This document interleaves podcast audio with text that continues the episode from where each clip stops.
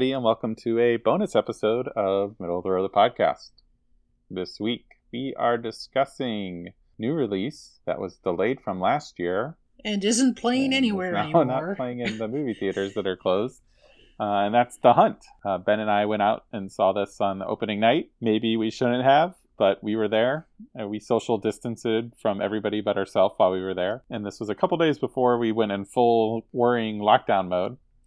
But um, yeah, uh, we were going to do this for the podcast, and then uh, we didn't because it was not accessible to our other two co-hosts. This might be coming out on VOD. Oh, it's supposedly you can rent it for twenty dollars for forty eight hours starting Friday. So that's in the past. So you can, uh, by the time you're hearing this, so you can definitely rent it. This film, it will actually, we'll do a very brief spoiler free section, I guess, on general thoughts. But then you can't really talk about this movie a whole lot unless you start spoiling the movie, which gets off hmm gets things going pretty quickly. The premise that got it in trouble it was a bunch of about a bunch of liberal elites who are hunting some MAGA deplorables was the way it was framed, and that caused our president to make a big deal about it. And then there was a couple shoot mass shootings, and they delayed the release of the movie.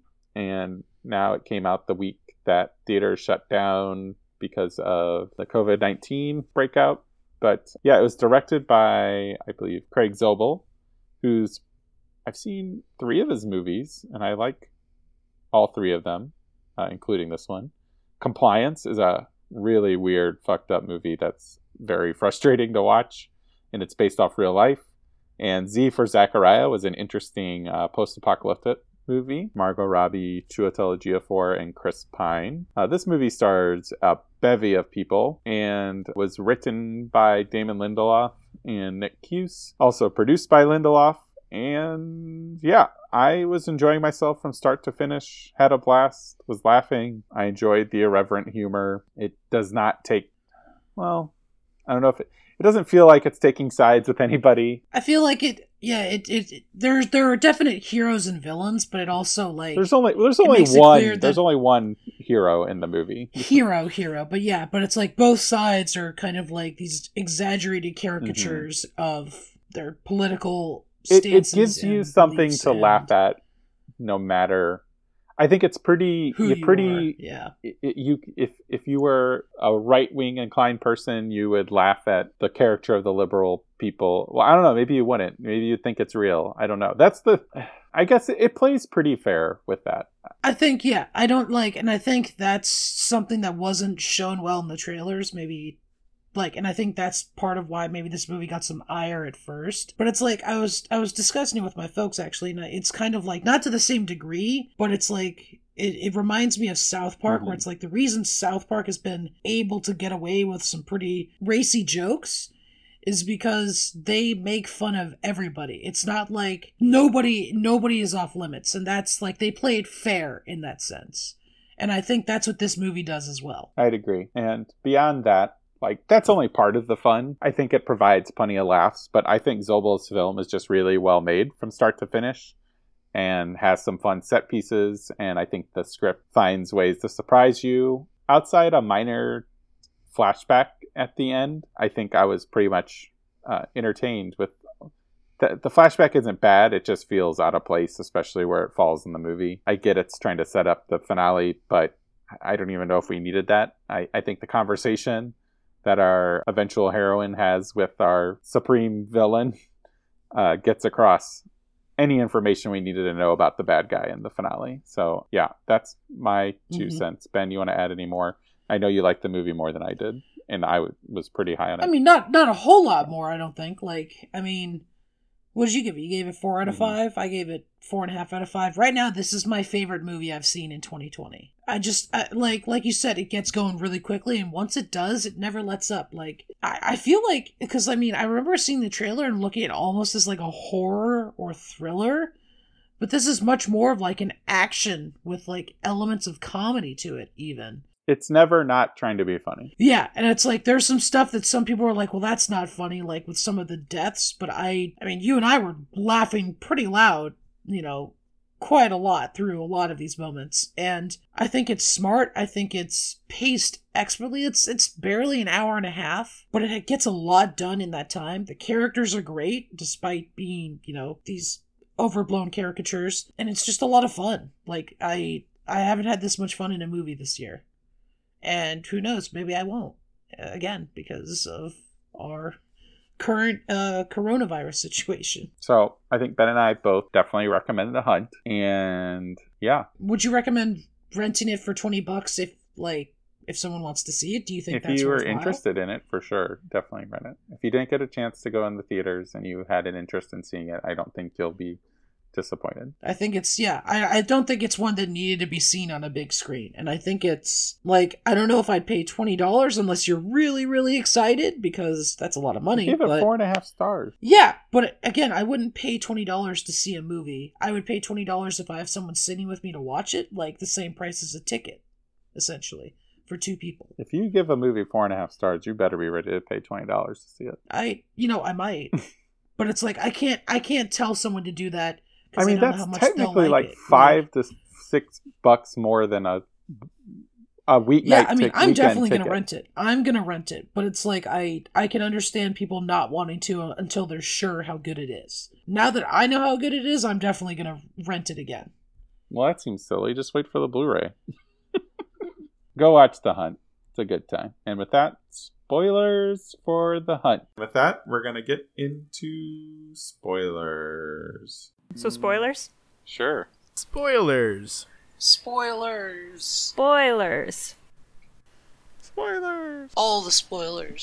Spoilers. Yeah. Holy shit, Emma Roberts. Oh, I didn't even know she who that was. Um, Oh, I did. Like she was in a lot of the promotions. It's like, oh, so she must be one of the main characters, along with um, is it Ike Barinholtz? Mhm. Is that his name? Like I was like, okay, so maybe them and Betty Gilpin will be the main characters. It's like, no, okay. I hadn't seen anything for this, a trailer even for this movie. So, and to be honest, Emma Roberts is not a recognize. The only person I knew who Ike Barinholtz was, the guy, what's his name? Justin Hartley looked familiar in a handsome leading man way, but I had no, I, I don't watch This Is Us, so I had no connection to him. Uh, obviously, I know who Hilary Swank was, but she doesn't show up to the last 15, 20 minutes of the movie. Betty Gilpin, I've only seen one episode, a couple episodes of Glow, which is what she's most well known for. So I, I honestly like I was as the Carnage started at the beginning, I could have bought any of them being the main character, so it worked really well on me. But I, I was not, I was surprised, but I was not surprised because oh hey, it's Emma Roberts.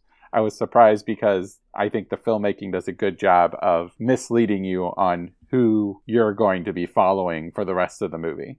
Does that make sense? Yeah, yeah, yeah. Um, I was reacting to the filmmaking, not the casting decisions. well, I think I think it's like I I had these preconceived notions on who would make it near the end, if not all the way. And I mean, I had assumed that Emma, that Emma Roberts was going to be our final girl. I, Um, I, I guess I knew Like I, I had heard that that Betty Gilpin is the standout from the movie, so I guess I knew that she was. But I also didn't know who she. w- she would last. I didn't know who she was. right? Yeah. Like honestly, I was like, "Is this the Betty Gilpin?" And when it was Emma Roberts running her, I didn't. I yeah. and then Yeah. nope okay i also i gotta say like betty gilpin just like the way like some of the her facial expressions like when she's slightly tilting in the car holding up and like getting her feet ready to kick him i was just laughing at that she's she's a great like great at like has a lot of body body language that i thought was really funny Um, she's really weird in this movie. Like it's like extremely I think I think I, I this is not my original idea, but it's true. Is like I it's it's like one of the weirdest lead performances I've ever seen in a movie before. like there's no grounding for her in the real world at all. But yeah you can't you can never really like put yourself in her shoes yeah and I also think she does a good job of you can't really get a good read on her either. Like her big her first big moment when she shows up to the shop after our latest They killed the others. Yeah, yeah, with the, the as, as you think Ike Barinholtz might become the the lead. Her big reveal when she kills them and is like the the uh, you fu- you, You fucked, fucked up, up, Yeah, bitch! like that comes out of nowhere and it really leans into the the red the redneck angle that you think she's supposed to be but then you know by the end of the movie, she's you know she's talking Yeah. about how cultured she is, and I mean that's Yeah, the whole like, point. You know, throws the animal farm like comment back at Hilary Swank's Mm-hmm. character, like the snowball reference. That was that was really cool. I also just love that she was there by accident. Like they fucked up and they got the wrong person, and that's why she was able to like murder all of these people. I wish they would have had a little bit more time to play with that a little bit more. That that reveal comes in like the last three minutes of the movie, basically. Yeah, Also, didn't make much sense how they screwed that up, but it, it's fine. It, it works for the movie and the character. I kind of wish she didn't. She would have spared the military guy. I thought she was for a second there, uh, the the trainer. But I guess he's he's got blood on his hands too. I mean, yeah, I mean, he was training them t- to kill Yeah. these people. Like he knew what it was all about. Tears from the sun money must have ran out for him.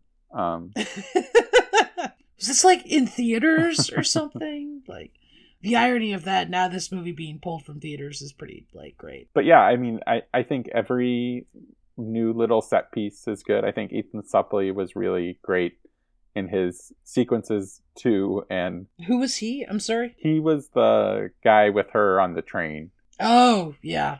Okay.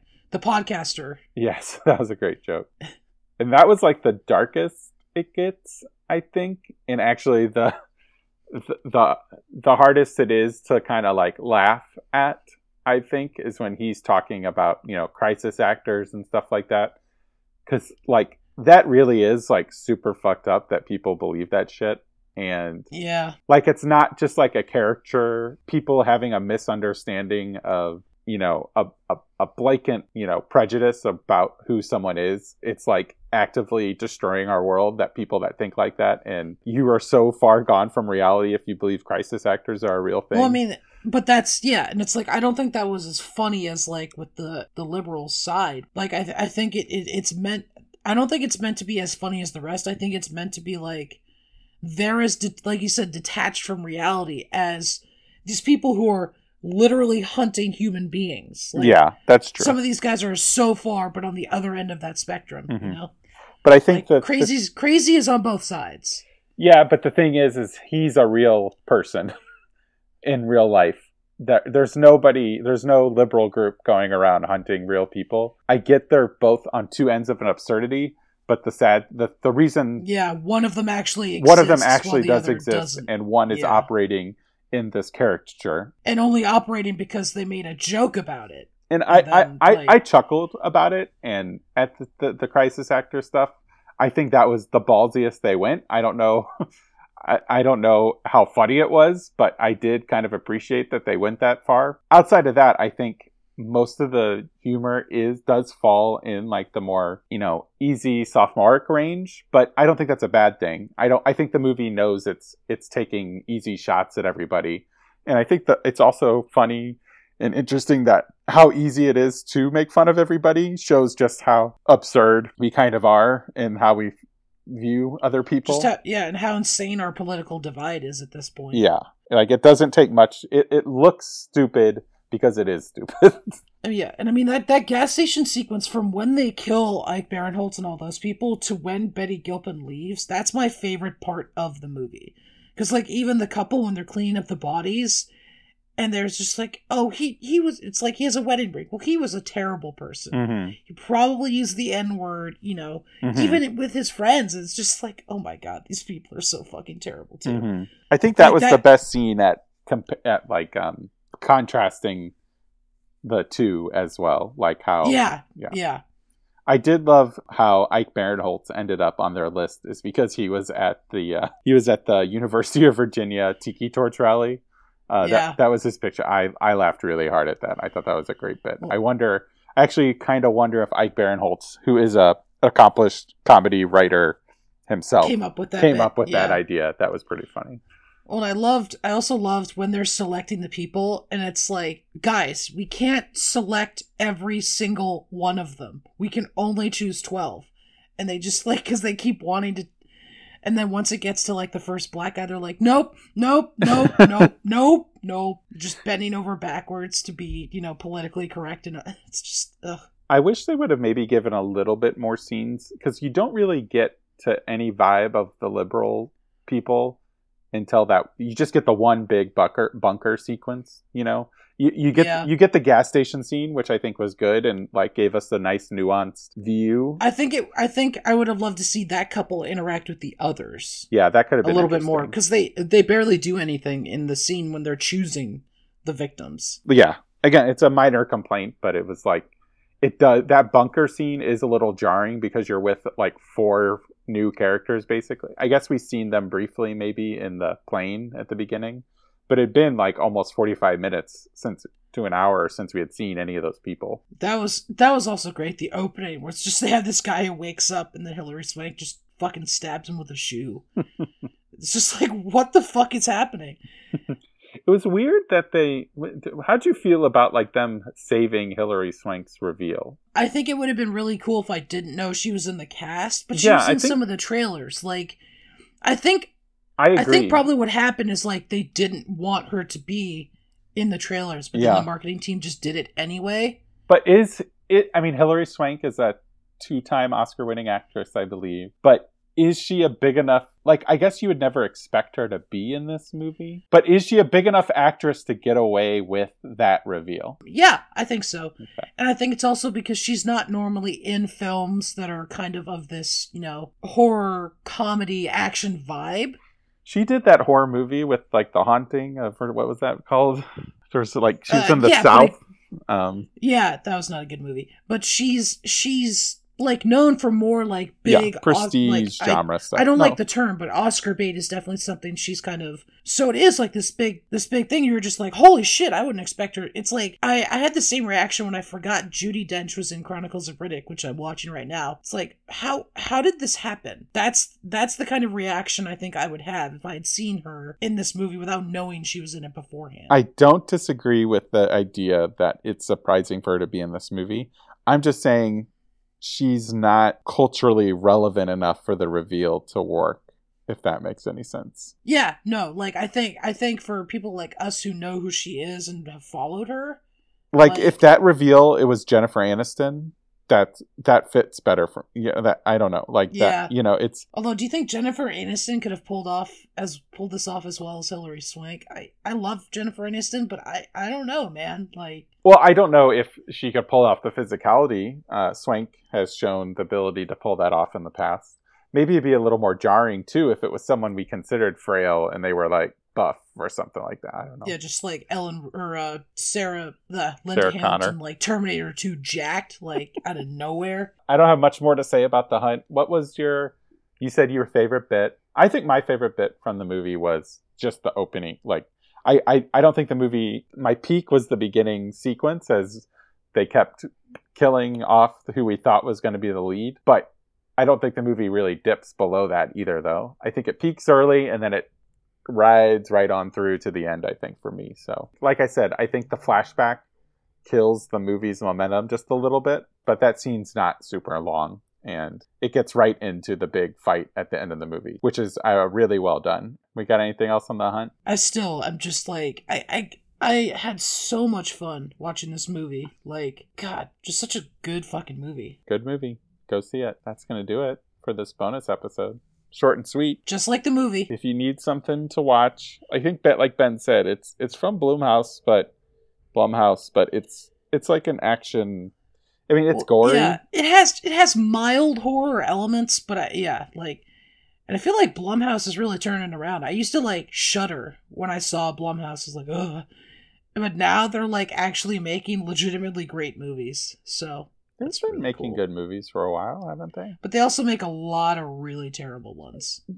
Yeah, but they're they they can afford to try out things because they do make them for so small. You know. They- But I think I think my but it's like Blumhouse for me. It used to be movies more like what was that Truth or Dare. Like that's what I used to associate with them as movies of like that. But now it's like we have like Get Out and we have uh The Hunt. We have shit like that. I was just like, wow, Blum Blumhouse is making like not only solid but great films now. Blumhouse Productions. They've done. This is their. I guess it's sorted by popularity on Letterboxd. Get Out, Whiplash, Black Klansman, Wait, they did Whiplash. Split, Glass, Halloween, Upgrade, Happy Death Day, Invisible Man, Hush, Yeah, see, but all of these are in like the past 15 years or so. Like they used to not make good movies. Like I don't know. The Gift was good. That movie's kind of old, that's within the past 10 years. but Like- that's a long time to be making good movies.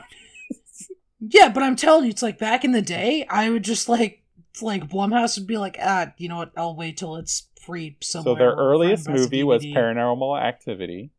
That there was That, there's three which is a strong start. um Insidious, which we just did on this podcast. Sinister. Uh, How do you feel about Sinister? About the same as I feel with Insidious, but I haven't seen Sinister in about as long as I hadn't seen Insidious. They did The Purge. That franchise has The- been long respected. No, Uh, they're like guilty pleasure movies to a lot of people. I think. Like I, I, think like the, newest first purges Purge. are considered quite good. I thought.